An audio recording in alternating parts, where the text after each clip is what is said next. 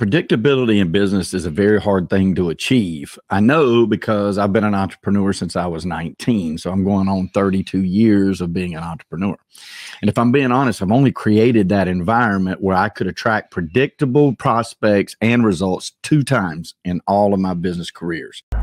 Welcome to Be Bold Branding, where we discuss the power of differentiating yourself through your own unique story and standout personal brand. Wouldn't it be great if you could attract prospects for your business that were actually predictable with just a few small changes to your brand? And by that, we mean predictable in two ways. First, in the type of prospects you're attracting, and second, in the number of prospects you're attracting on a regular basis. Well, there's great news. You can. And today we are sharing the critical role your personal brand plays in creating not just profitability, because you already know that we focus on profitable personal branding, right? But that's not all, it's predictability. Predictability in business is a very hard thing to achieve. I know because I've been an entrepreneur since I was 19. So I'm going on 32 years of being an entrepreneur. And if I'm being honest, I've only created that environment where I could attract predictable prospects and results two times in all of my business careers. The first was in the auction world. I presented myself as a specific type of auctioneer, an automobile auctioneer, and a real estate auctioneer. And I worked hard to develop that reputation for doing business fairly and being really good at my craft. See, auctioneers didn't have websites and social media when I got started. So uh, it was a long haul to try to build that reputation one person at a time, one auction at a time. And the second time was after I met Tanya. I was coming off the road as a nationally based auctioneer, real estate auctioneer, and I was opening up a real estate brokerage in my own hometown. And that's when I first learned about personal branding and how I could craft my message and my image that I wanted my prospects to see. And that's when I realized how important my brand was to helping me not only attract the type of customers that I really wanted, but the types of agents I also wanted to take care of those customers. Yep.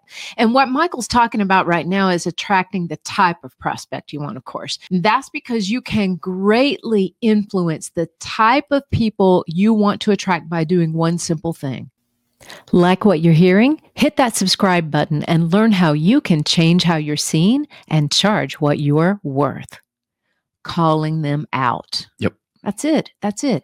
Let them know exactly who they are. Address them in your elevator pitch and throughout your brand messaging. That's the language that you use to articulate what sets you apart and who you serve and how you serve them and what qualifies you to serve them and how it makes their life better. You guys know those five critical questions, right? Create content that fits what that prospect is looking for. Call them out, right? And imagery that speaks their visual language too keep calling them out in everything that you do. Think about this. Let's say you're a woman who's transitioning from the corporate world to a work at home environment.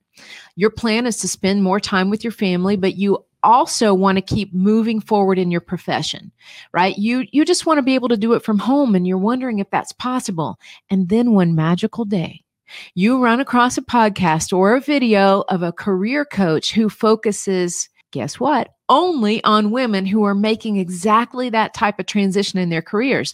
She's figured out the path to get it done and feel accomplished and fulfilled at the same time. Well, you immediately feel like you've hit the jackpot. Mm-hmm. Turns out that career coach is actually one of our clients. You know, her name is Shannon Russell, and she's a former TV producer, and now she's a career coach who helps women prepare and produce their best life. Okay.